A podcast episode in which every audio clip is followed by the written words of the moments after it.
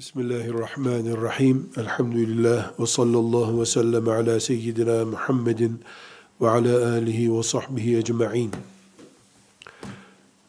İman kardeşliğimiz dinimizin bir parçasıdır dedik. Diyoruz. İnşallah kıyamete kadar da bunu söyleyecek ümmeti Muhammed. Tıpkı namaz gibi dedik. Burada bu namaz kelimesini hem kardeşliğimiz konusunu örneklendirirken hem herhangi bir din meselesini konuşurken tıpkı namaz gibi deme durumu hissediyoruz. Notlarımızın dip kısmında bunu bir kenara kaydedelim. Neden her şey namaza benzetiliyor? İşte zekatta namaz gibi deniyor. Veya işte kardeşliğimiz namaz gibidir diyoruz. Neden? Resulullah sallallahu aleyhi ve sellem Efendimiz ümmetinin kıyamete kadar yürüyecek sürecinde risklerden söz ederken İslam'ın halkaları tek tek çözülecek buyuruyor. Yani İslam onu İslam yapan değerlerini tek tek kaybedecek. Çok dikkatli dinliyoruz. İlk çözülecek halka siyaset halkasıdır buyuruyor. Müslümanlar ilk defa siyasette Müslümanlığı unutacaklar. En son da namaz kalacak buyuruyor. Namaz da çözüldü mü kıyamet geldi demektir. Burada Peygamber aleyhisselam efendimizin mucizevi sözler söylediğine dair bir belge görüyoruz. Yüz küsür senedir siyaset İslam'dan kopuk, İslam'la hiç ilgisi olmayan bir değer olarak kaldı. Bu da Müslümanlar arasında benimsendi. Müslümanlar hatta siyasetle meşgul olmayı basitlik, seviyesizlik, Müslümana yakışmaz iş olarak gördüler. İlk çözülecek İslam halkası siyasettir diyen peygamberim sallallahu aleyhi ve sellem mucize gösterdi. En son da namaz kalacak buyuruyor cenazesinden, teravihinden, cumasına kadar hepimiz dikkat edelim. Şeriatla, İslam'la hiç ilgisi yok dediğiniz yerde bile namaz hala var. En azından cenaze namazı olarak var. Bu iki şeyi gösteriyor. Bir peygamber sallallahu aleyhi ve sellemin ne kadar Allah'tan alıp bize haber verdiğini gösteriyor. Realite görünüyor çünkü. İki, Müslümanlar son ana kadar, gemi batana kadar namazı hep Allah'la bağlantı olarak görecekler demek ki. Bunu da gösteriyor. Dolayısıyla biz kardeşliğimiz namaz gibi bu dinlerdir, din içinden bir parçadır derken herkesin anlaması gereken ve herkesçe kolay anlaşılacak bir ölçü vermeye çalışıyoruz. Eğer insanlar namazın dindeki yerini de artık anlamıyorlarsa zaten İslam namına konuşulacak bir şey kalmadı demektir. Bu yüzden hoca efendiler, alimler hep namaz gibi demek zorunda kalırlar. Namazın elhamdülillah kıyamete kadar tükenmez bir ağırlığı var. Bir gün Müslümana namaz gibi bu da dindendir dediğinde anlamıyorsa e, Fatiha'yı okuyup devam edebilirsin yoluna. Çünkü ne buyurmuştu aleyhissalatü vesselam Efendimiz? En son namaz halkası çözülecek. O da çözüldü mü artık Deccal geldi, iş bitti. Neuzu billah. Allah'ın o günden bizi uzak, uzak tutmasını niyaz ederiz. Bu sebeple mümin kardeşliğimiz namaz gibi Allah'ın emridir diyoruz. Göreceğiz şimdi nasıl namaz gibi Allah'ın emri olduğunu.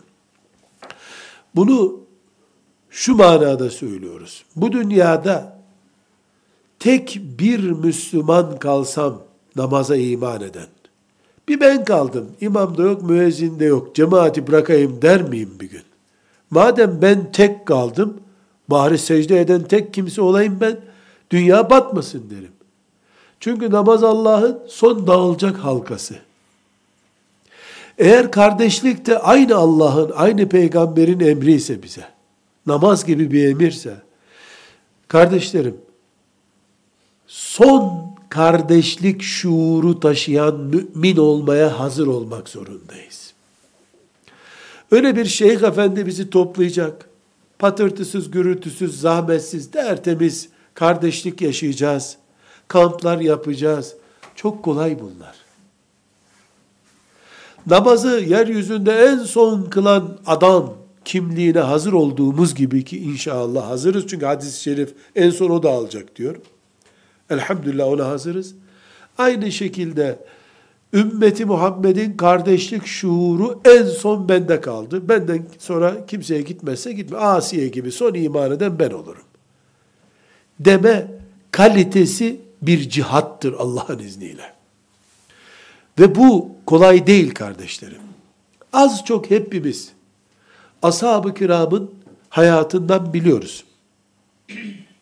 Yani tamamını bilmiyorsak da genel hatlarıyla ashab-ı kiramı tanıyoruz. Bir soru soralım kendimize. Ashab-ı kiram beş vakit namazı öğrenmek ve kılmak için ne kadar dirençle karşılaştılar nefislerinden, ne kadar zorluk çektiler, kardeşliğin oturması için ne kadar çalıştılar. Bir siret kitabını, mesela Kandehlevi'nin Hayatus Sahabesini, baştan sona bir not tutarak okuyalım. Sadece rakam anlaşılsın diye rakam veriyorum. Böyle bir rakam yok. Ashab-ı kiram namazın beş vakit kılınması, hatta teheccüdün kılınması için eğer yüz üzerinden 80 performans harcadılarsa, Allah'ın murad ettiği kardeşliğin gerçekleşmesi için 150 performans harcamışlardır. Kardeşlik ashab-ı kirama çok daha pahalıya mal oldu. Çok daha pahalıya mal oldu.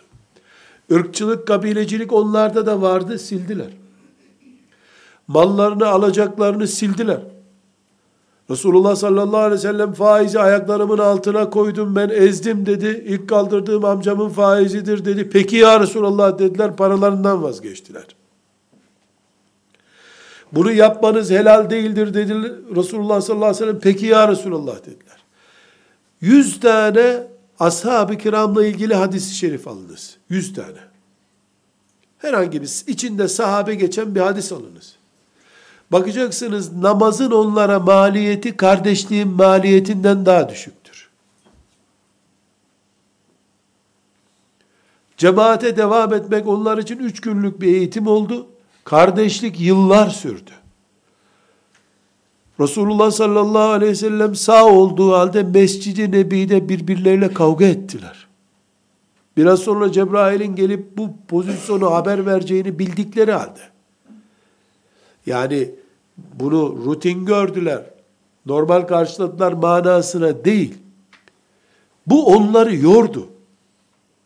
Kıyamete kadar herhangi bir Müslüman grup namazı çok daha zor göremez. Çünkü ashab-ı kiram yüzde yüz iman şartlarına hazır insanlar oldukları halde kardeşlik konusunda çok bedel ödediler. Allah'ın kardeşlik emri gerçekleşsin diye. Ve çok sıkıntı çektiler. Tam yaptık bitiriyoruz derken yaptıkları bozuldu. Bir daha yaptılar. Bozuldu bir daha yaptılar. Ya kardeşlerim, ashab-ı kiramı tanımak için en basit örnek. Bir sünnet olmadığı halde bazı hastalara iyi olsun diye ashab-ı kiramın Bedir'e katılan 310 küsür tanesinin ismi bir kağıda yazılır. O veya bir tabağa yazılır, o mürekkep hastaya içirilir. İsimleri bile mübarek insanların. Küfrün başının ezildiği ilk gün Bedir günü. Allah onlardan razı olsun. Bir numara iş yaptılar ya, bir numara be. Efendimiz onlar için ne buyurdu aleyhissalatü vesselam? Allah'ım Bugün bunlar burada mağlup olursa sana kulluk yapan kalmayacak bu dünyada buyurdu. Biliyoruz değil mi bunu? Yani son, İslam'ın son gemisiydi limandan kalkan. İnsanlığın son gemisiydiler. Ne diyeceksiniz peki? O adamlar o büyük zaferden sonra ya göklerle yer birleşti adeta. Yeryüzü melek doldu. Hangisi sahabi, hangisi Cebrail karıştı neredeyse.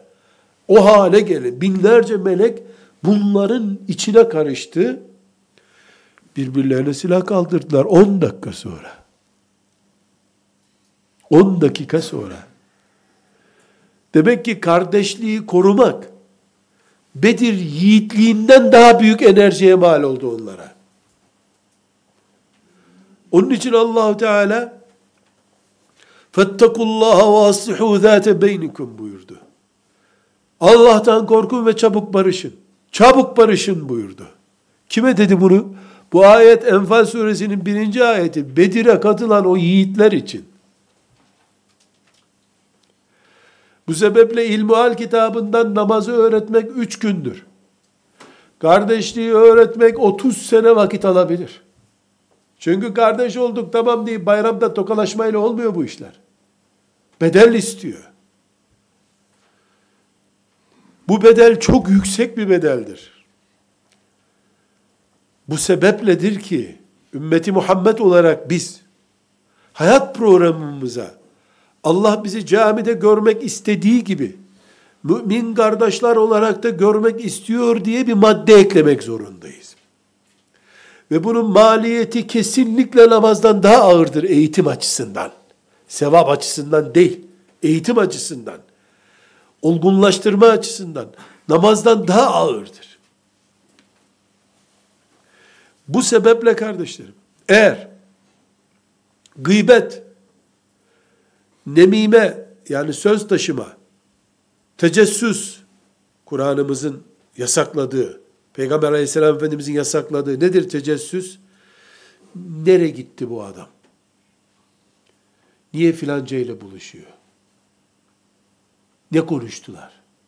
Seni ilgilendirmeyen bir boyutunu araştırman Müslümanın. Tecessüs. Allah bunu haram etmiş. Alkolden kaçtığın gibi gıybetten, nemimeden ve tecessüsten kaçmadıkça kardeşliği oluşturamazsın. Kardeşliği oluşturmadıkça en hayırlı ümmet karakterine sahip olamazsın. Ve bu çok kolay değil. Namaz kolay bunun açısından. Çünkü abdest aldın, kıbleye döndün, Fatiha'yı ve zamm sure okudun mu namaz oldu.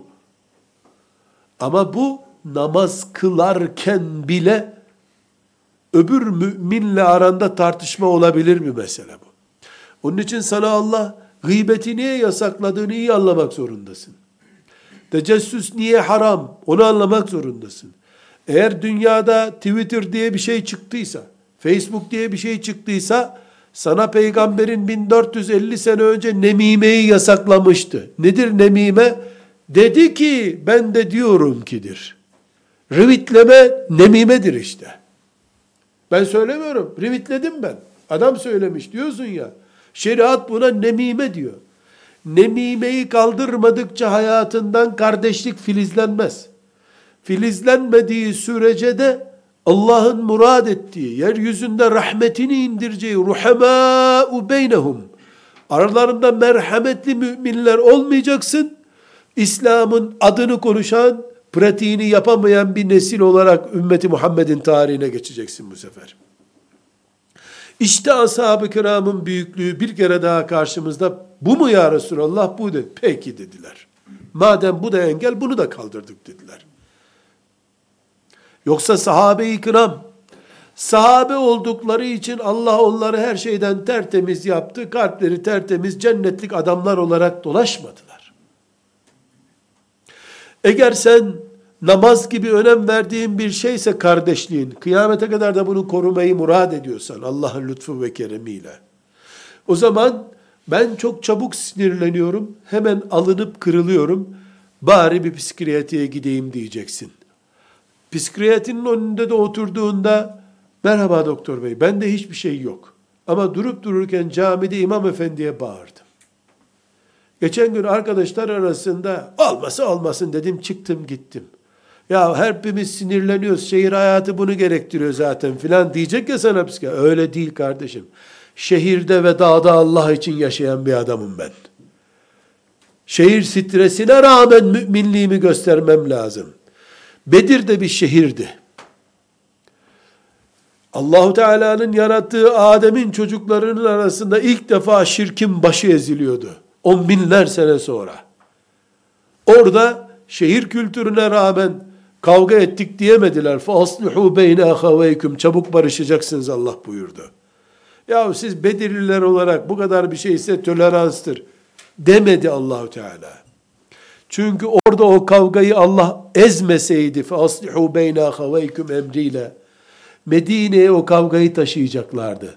Ve bugün biz iki ayrı İslam tanıyacaktık. Bedir'deki A grubu, B grubu İslam'ına mahkum olacaktık maazallah. Orada başını ezdi o fitnenin allah Teala. Bize de ders olsun diye. Yani senin bir vakıf kurmuşsun. Dernek kurmuşsun da çalışmalar yapıyorsun.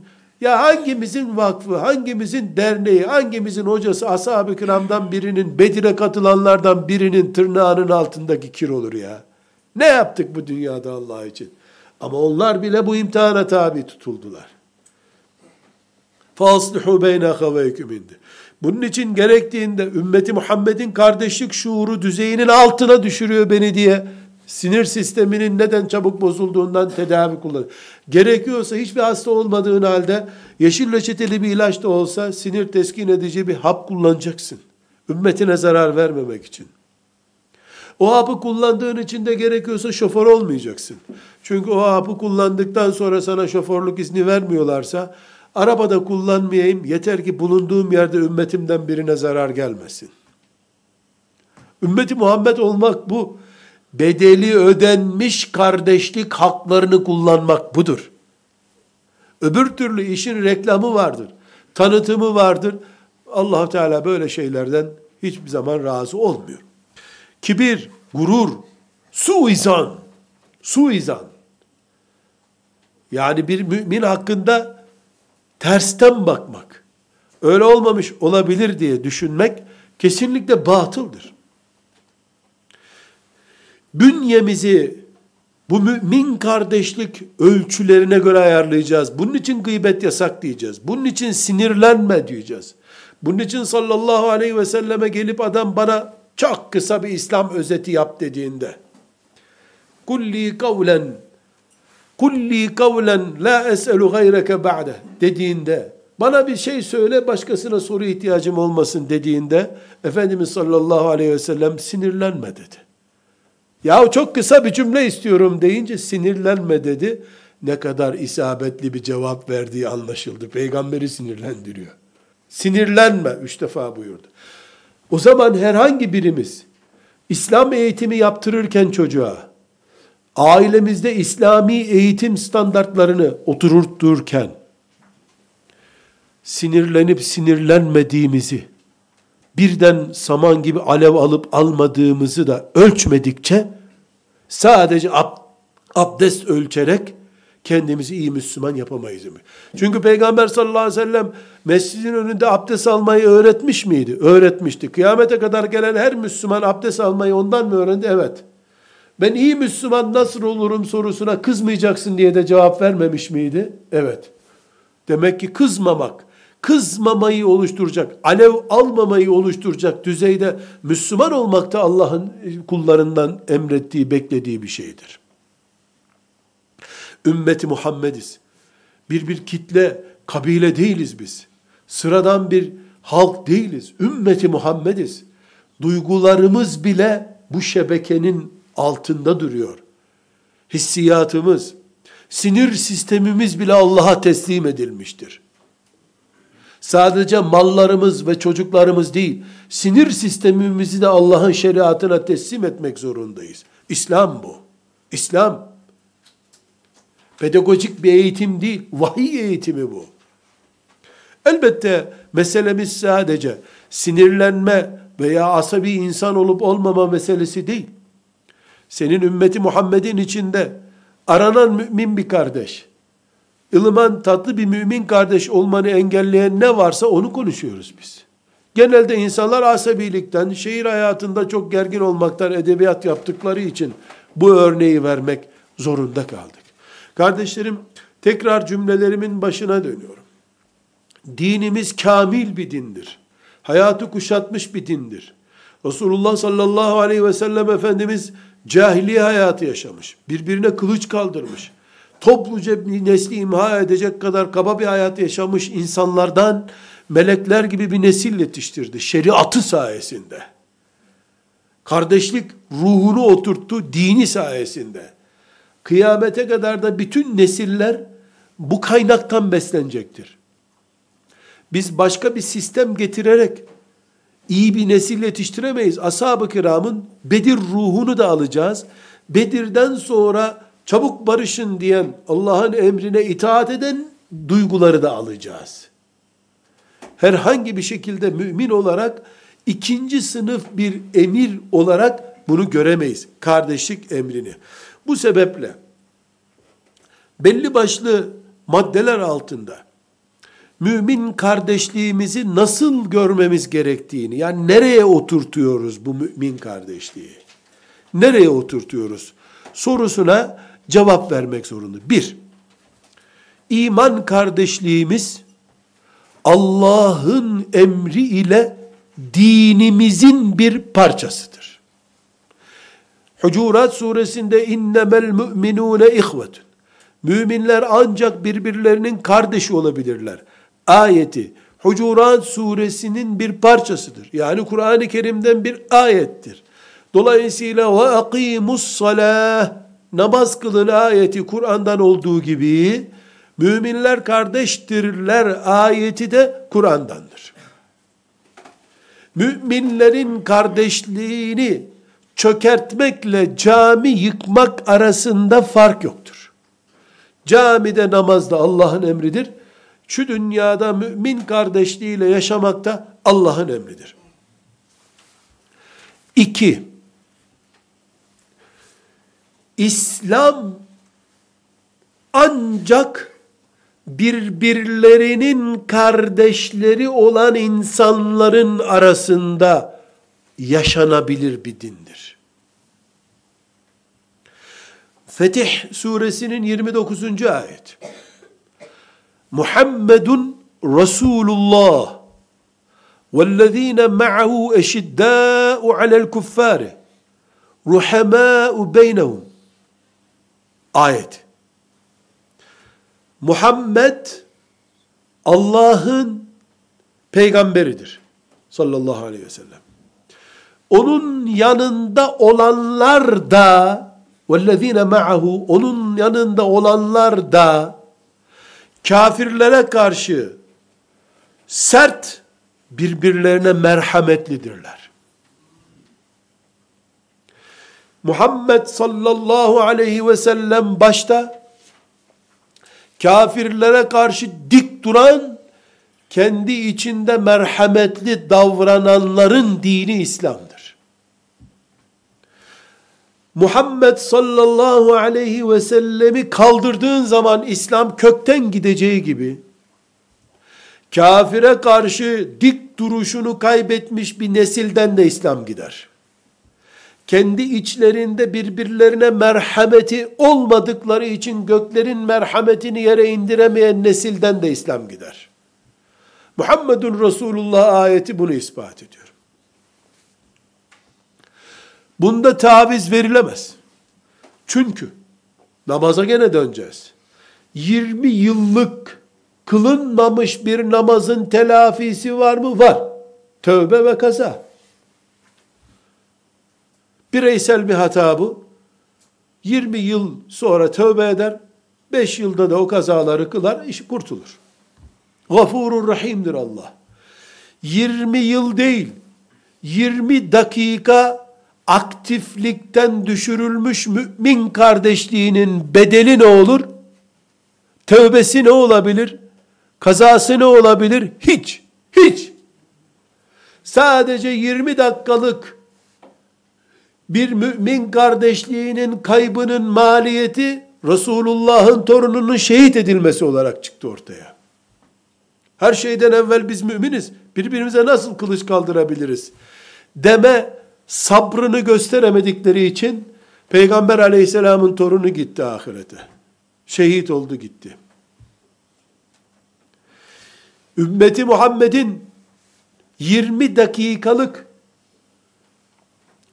kardeşlik ruhu kaybı, kaybı hilafetin gitme nedeni olur. İslam devletinin çökme nedeni olur.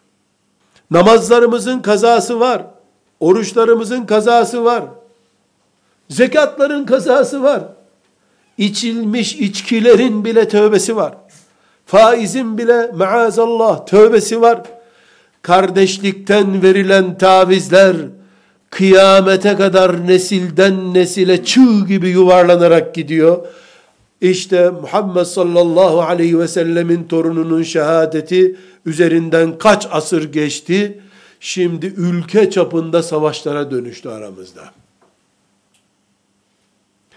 Coğrafyanın, etnik yapının, tarikatın, mezhebin bir dakikalık İslam'dan değerli hale gelmesi, la kadderallah, İslam'ın hayattan bir dakika çekilmesi demektir.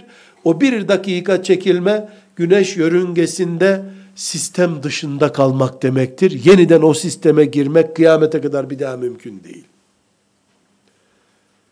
O yüzden iman kardeşliğimizi konuşurken birinci maddede dedik ki Kur'an gerçeğidir bu. Alternatifi yoktur. İkincisi dedik ki İslam mümin kardeşler arasında yaşanabilir bir dindir. Hiçbir şekilde İslam başka türlü yaşanamaz. İslam sevdalı insanlar olabilir sadece. İslam'ı yaşayan insanlar olamazlar. Üçüncü gerçeğimiz, mümin,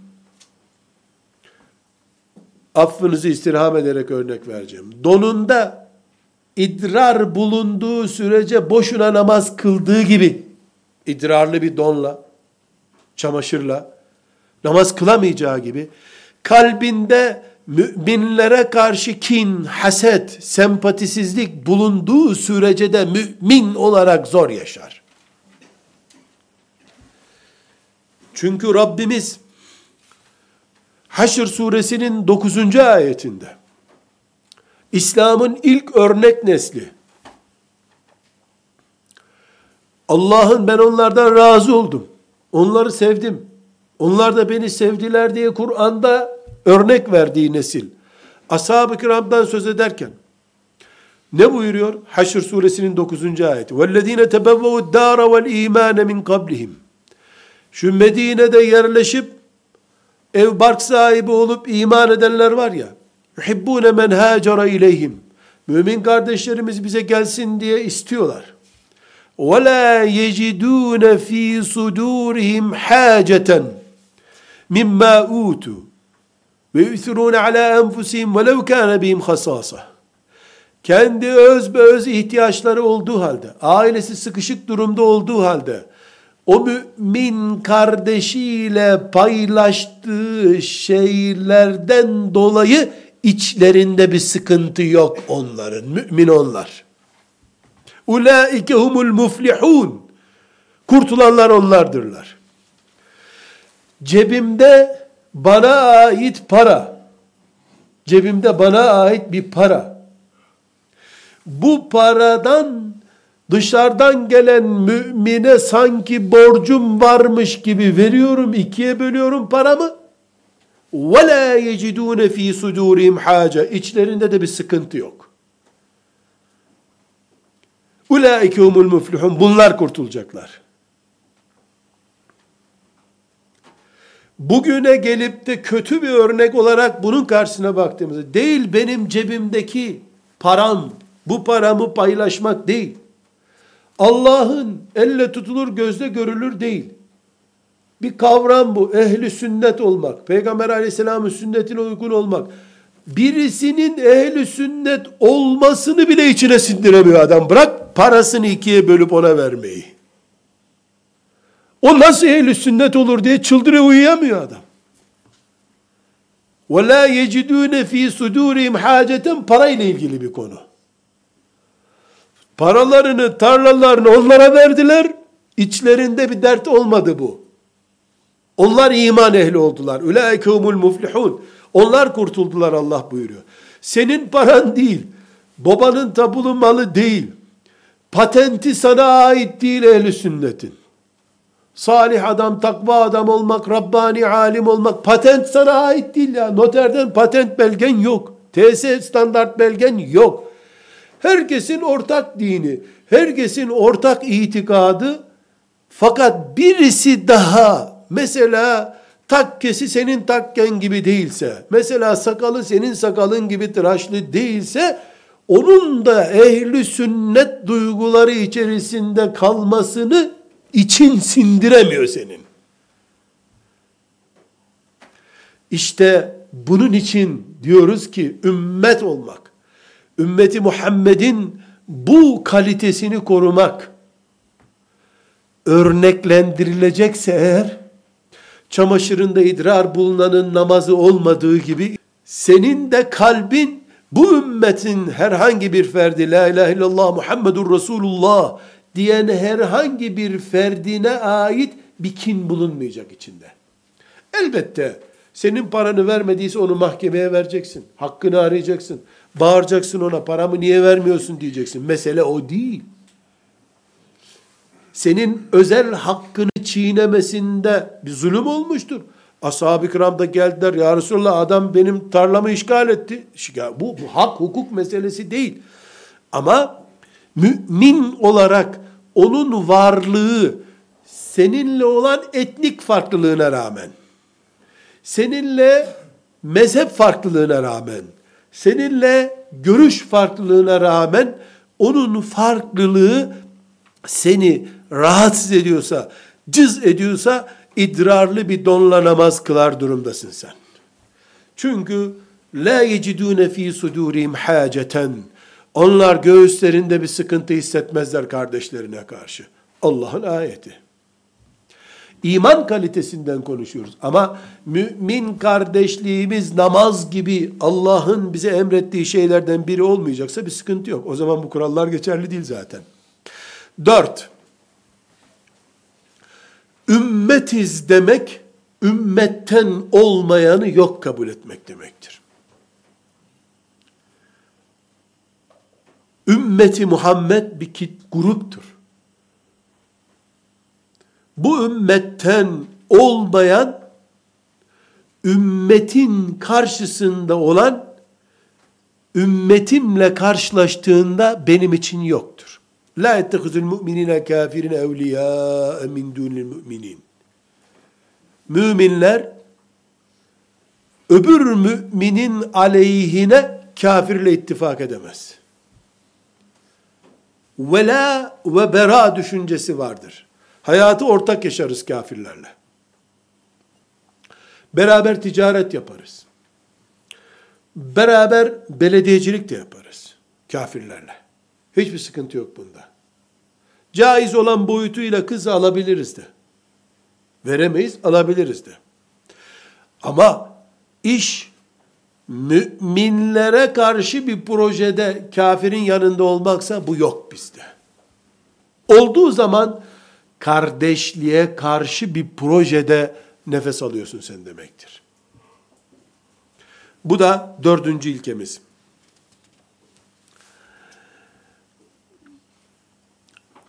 Beşinci prensibimiz, mümin öldüren, müminin ölümüne çanak tutan, müminin ölümünden ızdırap hissetmeyen, bu ümmetin kardeşlik çizgisinin dışında kalır. Üstelik de وَمَنْ يَقْتُلْ مُؤْمِنًا مُتَعَمِّدًا bilerek bir mümin öldüren diye başlayan ayete göre sonsuza kadar cehennemde kalacak. Ebu Cehil gibi. Bu ayet mümin öldüren, müminin ölümüne çanak tutan insan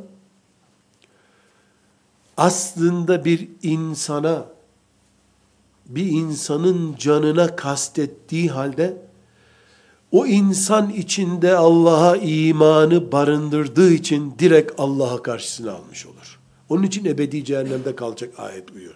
فَجَزَاهُ جَهَنَّمُ خَالِدًا ف۪يهَا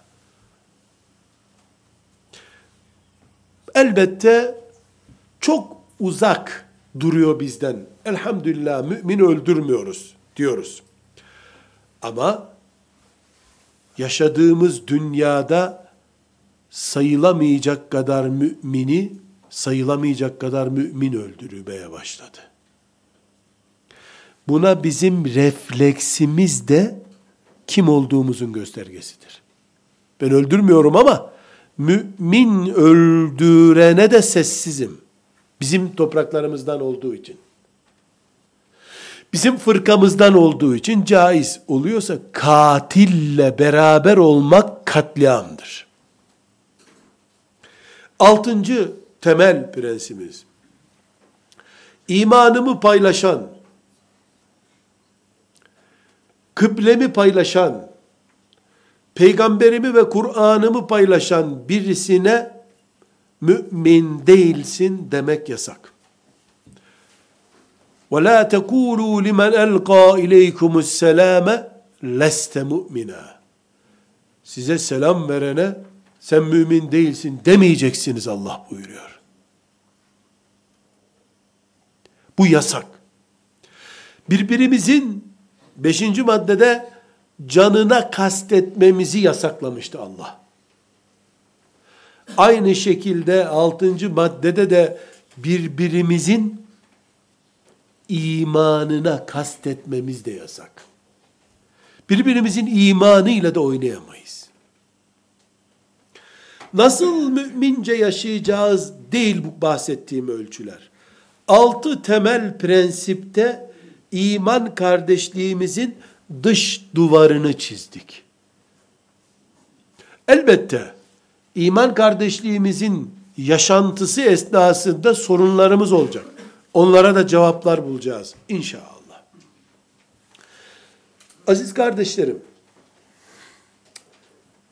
bir nebze bu düşüncelere mola verip sizi rahatsız etmek istiyorum. Kendi nefsimi de rahatsız etmek istiyorum. Şimdi eminim diyeceğim. Yani eminim gibi biliyorum, zannediyorum.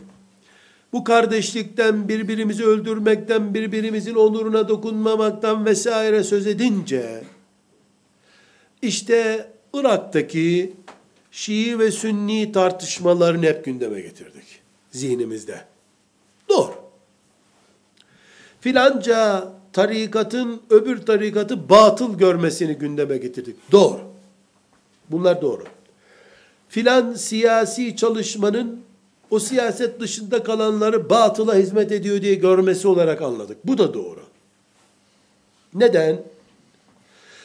Çünkü La ilahe illallah Muhammedur Resulullah çatısı altında bulunmak ciddi bir şekilde bizi bir çekim alanı içerisine getiriyor dedik.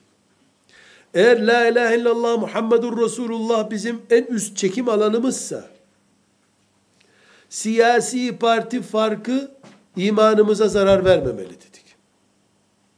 Etnik kimliğimiz imanımıza zarar vermemeli dedik. Tarikat farkımız birbirimize zarar vermemeli dedik.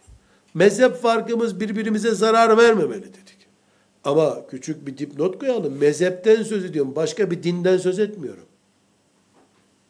Bir mezhep diye bir şey var. İslam'la ilgisi yok. Adı İslam mezhebiymiş. Bana ne?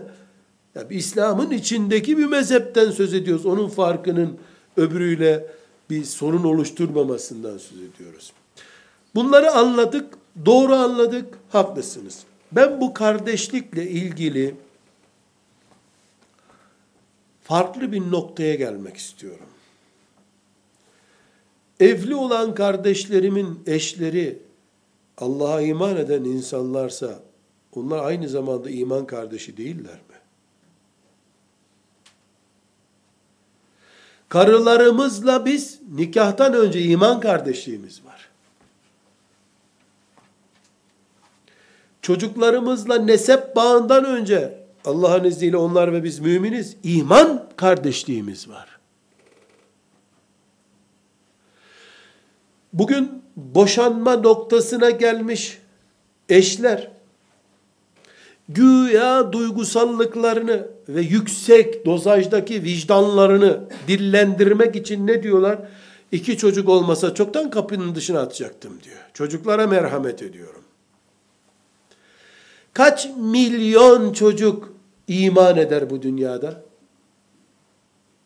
La ilahe illallah Muhammedur Resulullah demek kaç çocuk eder? İki çocuktan dolayı boşamıyormuş. Maşallah ne basiret. Bu söz ettiğin hanımın senin La ilahe illallah Muhammedur Resulullah diyen biri mi? Bunu namazla ispat eden biri mi? Oruçla ispat eden biri mi? Senin kocan namazla imanını ispat eden biri mi? Evet. Çocukların hatırına sözün sahtedir. O çocuk hatırını kutuplardaki bir komünist kültürle yetişmiş bir insan da tekrar edebilir. Onlar da çocuklara acıyorlar. Biz evlerimizde nikah akdinden önce iman akdiyle bir aradayız. Dolayısıyla iman kardeşliğimizi eşlerimizle gerçekleştirmedikçe biz sen hanımım olmandan önce, kocam olmandan önce aynı şebeke içerisinde Allahu Ekber diyen, Subhanallah diyen, La ilahe illallah diyen insanlar olarak bu hayatı paylaşıyoruz deme şuuruna gelmedikçe biz evlerimizde camilerde aynı safta namaz kıldığımız için mümin kardeşlik ahengi yakalayamayız. Boşuna uğraşırız. Camide farklı yüz evden gelen insan namaz kılıyor. Tek bir evde senelerdir tek bir yatak odasını kullananlar bu ahengi yakalayamadıktan sonra farklı yüz evin, yüz ailenin, yüz etnik yapının insanı nasıl bir camide kardeş olacaklar? Onun için iman kardeşliğini Suriye'deki, Irak'taki, Hindistan'daki, Pakistan'daki, Türkiye'deki, İstanbul'daki tartışmalar, Müslümanlar arası sorunlar neden böyle demeden önce, ümmeti Muhammed'den bir adam, bir mümin kadınla nikahlanmış, kadın Allah'tan korktuğunu namazıyla ispat ediyor, orucuyla ispat ediyor, tesettürüyle ispat ediyor, iffetiyle ispat ediyor, bu büyük iman kardeşliği çatısı altında o iki mümin insan olarak biz imanımızı şeytanın karşısına bir kale olarak dikemedikten sonra camilerde, siyasette, ekonomide, uluslararası e, pazarların kurulduğu bir ticarette iman kardeşliği nasıl bekleyeceksin? Araplarla kardeşlik teorilerini hangi edebiyat kılıfıyla sen yutturacaksın? Arap değil, senin köyünden amcanın kızı üstelik. Sen onunla nikaha daha gelmeden önce iman kardeşliğinin asgari şartlarını oluşturamıyorsun. Asgari iman şartlarını oluşturamıyorsun. Ama büyük telkinler vermek için şu topraklardaki savaşlar olmasın diyebiliyoruz. Konuşmak kolay. Sevgili kardeşlerim, nefsim de bu cümleye muhataptır şüphesiz. Bunun istisnası yoktur.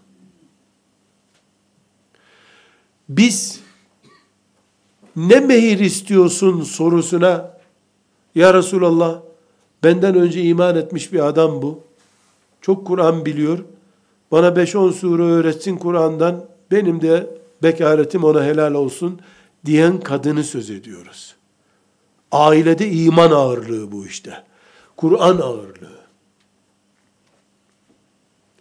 Biz mezhep farklılığını, tarikat farklılığını, siyasi düşünce anlayışındaki farklılığı ailede bile bir engel oluşturmaktan atamadıysak henüz, kimse kimseyi güzel sözlerle, güya acınmaklık ifadelerle ikna etmeye çalışmamalıdır. Bugünden itibaren geci yok bunun. Şu Allah'ın kıyamete kadar baki kalmasını murad ettiği, tıpkı namaz gibi, hac gibi, benim sizden emrimdir, isteğimdir buyurduğu kardeşliği evlerimizde tesis edelim. Bunun iki nedeni var. Gerçekçi olmuş oluruz. Bunu camide isteme hakkımız makul olur o zaman. Siyasetçilerden isteme hakkımız makul olur. Evde yaptım ben bunu. İki, kıyamet gününde namazdan sorgulanır gibi. Bundan da sorgulandığım zaman Rabbim bir tek evde sözüm geçiyordu. Ben de evde bunu uyguladım diyebiliriz. Aksi takdirde evde diyemediğimizi demediğimizi nefis terbiyesi yapamadığımızı dışarıdan yutturmaya çalışırız. Bu melekleri inandırmaz. Bizi kıyamet günü kurtarmaz. Bu ev örneğime bir açılım daha yapacağım. İblis aleyhil la'ne Müslümanlar arasında savaş olsun istiyor değil mi? Siyonistler Müslümanlar birbirini kırsın istiyor değil mi? Filistin'de gruplar 3'e 4'e 5'e bölünsün istiyor. Neden? Bir arada olmadıkça Müslümanlar onlar kendilerini daha rahat hissediyorlar. Müslümanlar birleşirse rahatsız oluyorlar. Hep onlar propaganda yapıyorlar. Bu Vahabidir, bununla birleşilmez diyor. Bu da mezarcıdır, türbecidir, eşaridir, bununla birleşilmez diye ona da söylettiriyor. Bilen bilmeyen de herkes bir söze karışıyor. Ve ben bir Müslümanın Somali'deki kardeşi için kullanacağı o filan ekoldendir. Cümlesini önleyemem. Kudretim buna yetmiyor. Ev ise kudretimin yetmediğini söyleyemeyeceğim bir yerdir. Ben enerjimi İstanbul'dan İspanya'ya kadar yaysam uzayda kaybolur gider enerjim benim. Emeklerim işe de yaramaz. Evlerimiz ise Rabbimizin bu imtihanına karşı bizim en kolay refleks bulabileceğimiz yerlerimizdir. Eşimizi karşımıza alıp, evet Allah'ın adıyla kıyılmış bir nikah sayesinde biz bir aradayız. Ama ondan önce müminiz. Tartışmamızı önce imanımız ne diyor bu işe? Ona bakma, bakarak halletmeliyiz. Diyelim. Evlerimizi kardeşliğimizin çekirdeğinin korunduğu yerlere dönüştürmek zorundayız. Bu olabilir. Eğer baba ve anneler olarak biz çocuklarımıza bakın çocuklar 30 sene önce ben de annen de birbirinizi tanımıyorduk. Yoktuk. Biri bize aracı oldu, tanıştık, evlendik, siz oldunuz. Bizim sulbumuzdan geldiniz. Dolayısıyla siz bizim sulbumuzda birleştiğiniz için kardeşsiniz. Diyoruz ya çocuğumuza. Bunu derken çocuğumuza, yavrum bu çok küçük bir kardeşlik. Benim size üretebileceğim kardeş sayısı olsa olsa yüz olur. Yüzden fazla kardeş üretemem ben size bu dünyada. Ama sizin ta Bilal Habeşi'den başlayan ve kıyamete kadar devam edecek olan büyük bir kardeş grubunuz daha var sizin. Asıl kardeş grubunuz onlar. Ve siz o büyük halkanın içinde dört kardeşsiniz. Sonra bu evin dört kardeşisiniz. Böyle diyelim ki, geri geldiğinde, günü çıktığında karşısında, çocuğumuz Allah'ın kuluyum. Muhammed Aleyhisselam'ın ümmetiyim. Muhammed'e iman eden herkes benim kardeşimdir. Bu annem babamdan doğan kardeşlerim de o kardeşlikten dolayı benim kardeşimdir. Desin. Biz iman kardeşliğimizi anne babadan kaynaklanan kardeşliğimizin önüne taşımak zorundayız. Neden? Çünkü biri kafir olsa maazallah kardeşlerden biri. Kafir olsa. Öldüğünde abisinin mirasından alabilir mi? Alamaz. Kafir müminin mirasından mal alamaz. Beytül Mal'e gider ona gidemez. Demek ki bizim Muhammed Aleyhisselam'ın yanı başındaki kardeşliğimiz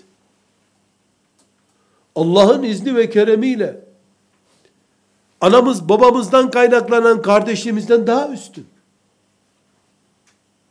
Bu bir şuurdur. Eğer biz çocuğumuza bu şuuru verirsek,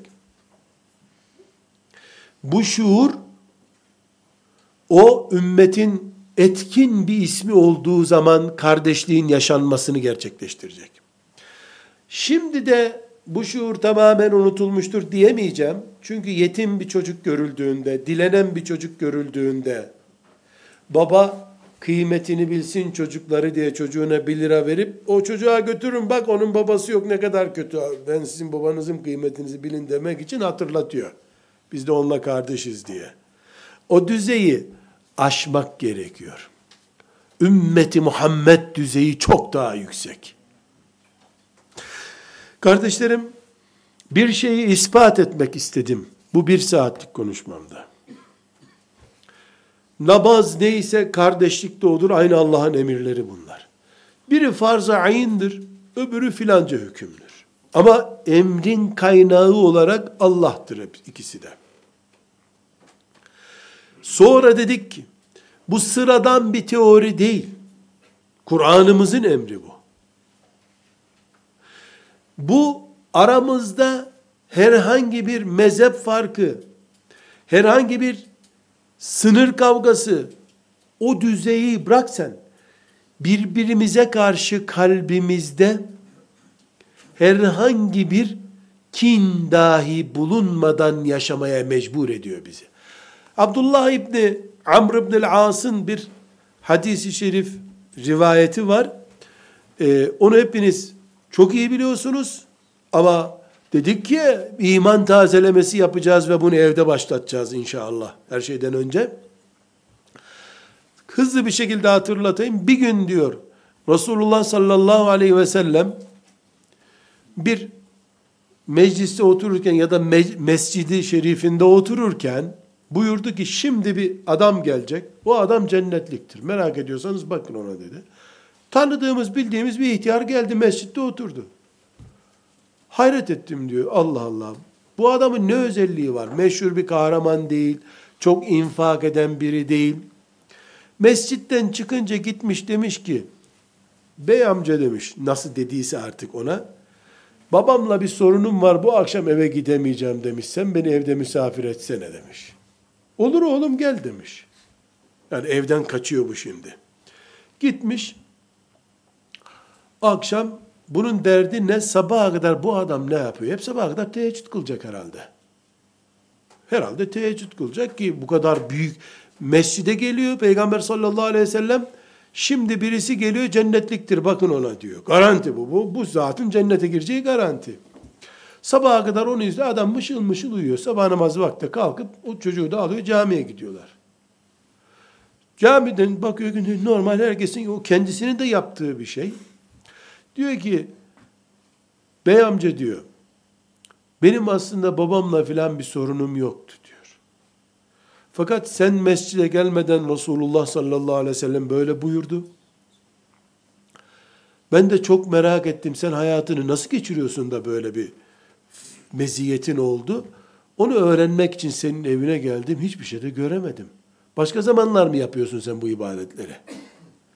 Yok oğlum benim hiçbir farkım yok demiş. Ama ben yatağıma girdiğim zaman Allah'ı şahit tutuyorum. Hiçbir müminle alıp vereceğim yok ya Rabbi diyorum. Tertemiz bir kalple yatıyorum. Bundan başka da bir şey hatırlamıyorum ben diyor. İman kardeşliği bu. 5 liralık alacağını konuşmuyor ama. Onu isteyecek ayrı bir mesele. Irkından dolayı, farklı düşüncesinden dolayı, işte ona şunu yaptığından dolayı bir müminle bir kin tohumu bırakmıyor kalbinde. Tertemiz bir kalple yatıyorum diyor. وَلَا يَجِدُونَ ف۪ي سُدُورِهِمْ حَاجَةً adamlarından bu. Yüreklerinde bir dert yok bunların. Kuş kalbi gibi temiz bir kalple gidiyorlar yataklarına yatıyorlar. Bu bir düzey, başka bir düzey de bugün kaç müminin ehli sünnetten olmadığını tespit komisyonunda çalışmış. Ne yaptın Allah için bugün? Şu kadarının ehl sünnetten olmadığını, cehenneme gireceklerini tespit etti. Şükürler olsun. Herkese nasip olmaz bu komisyonda görev almak. Resulullah sallallahu aleyhi ve sellemin cennetlik adam dediği adam, kalbinde kimseyle bir derdi olmayan adam. Bu adamın ise ümmete kini Müslüman olmayanlara bile taşmış. İslam kardeşliğini yatağa girerken bile bir milyarı yatağımıza alacak kadar geniş tutmak zorundayız. Daha sonraki bölümlerde konuşacağız inşallah. Hiç mi sorun olmayacak aramızda olacak? Buna rağmen bu kardeşliği devam ettireceğiz biz. Ashab-ı kiramın arasında sorun yok muydu? Dağ gibi sorunlar vardı aralarında. Buna rağmen Allah onlardan memnun oldu. Razı oldu. Hayali bir kardeşlik konuşmuyoruz. Hayatın içinden bir kardeşlik Allah'ın izniyle konuşuyoruz. Ve sallallahu ve sellem ala seyyidina Muhammed ve ala alihi ve sahbihi ecma'in velhamdülillahi rabbil alemin.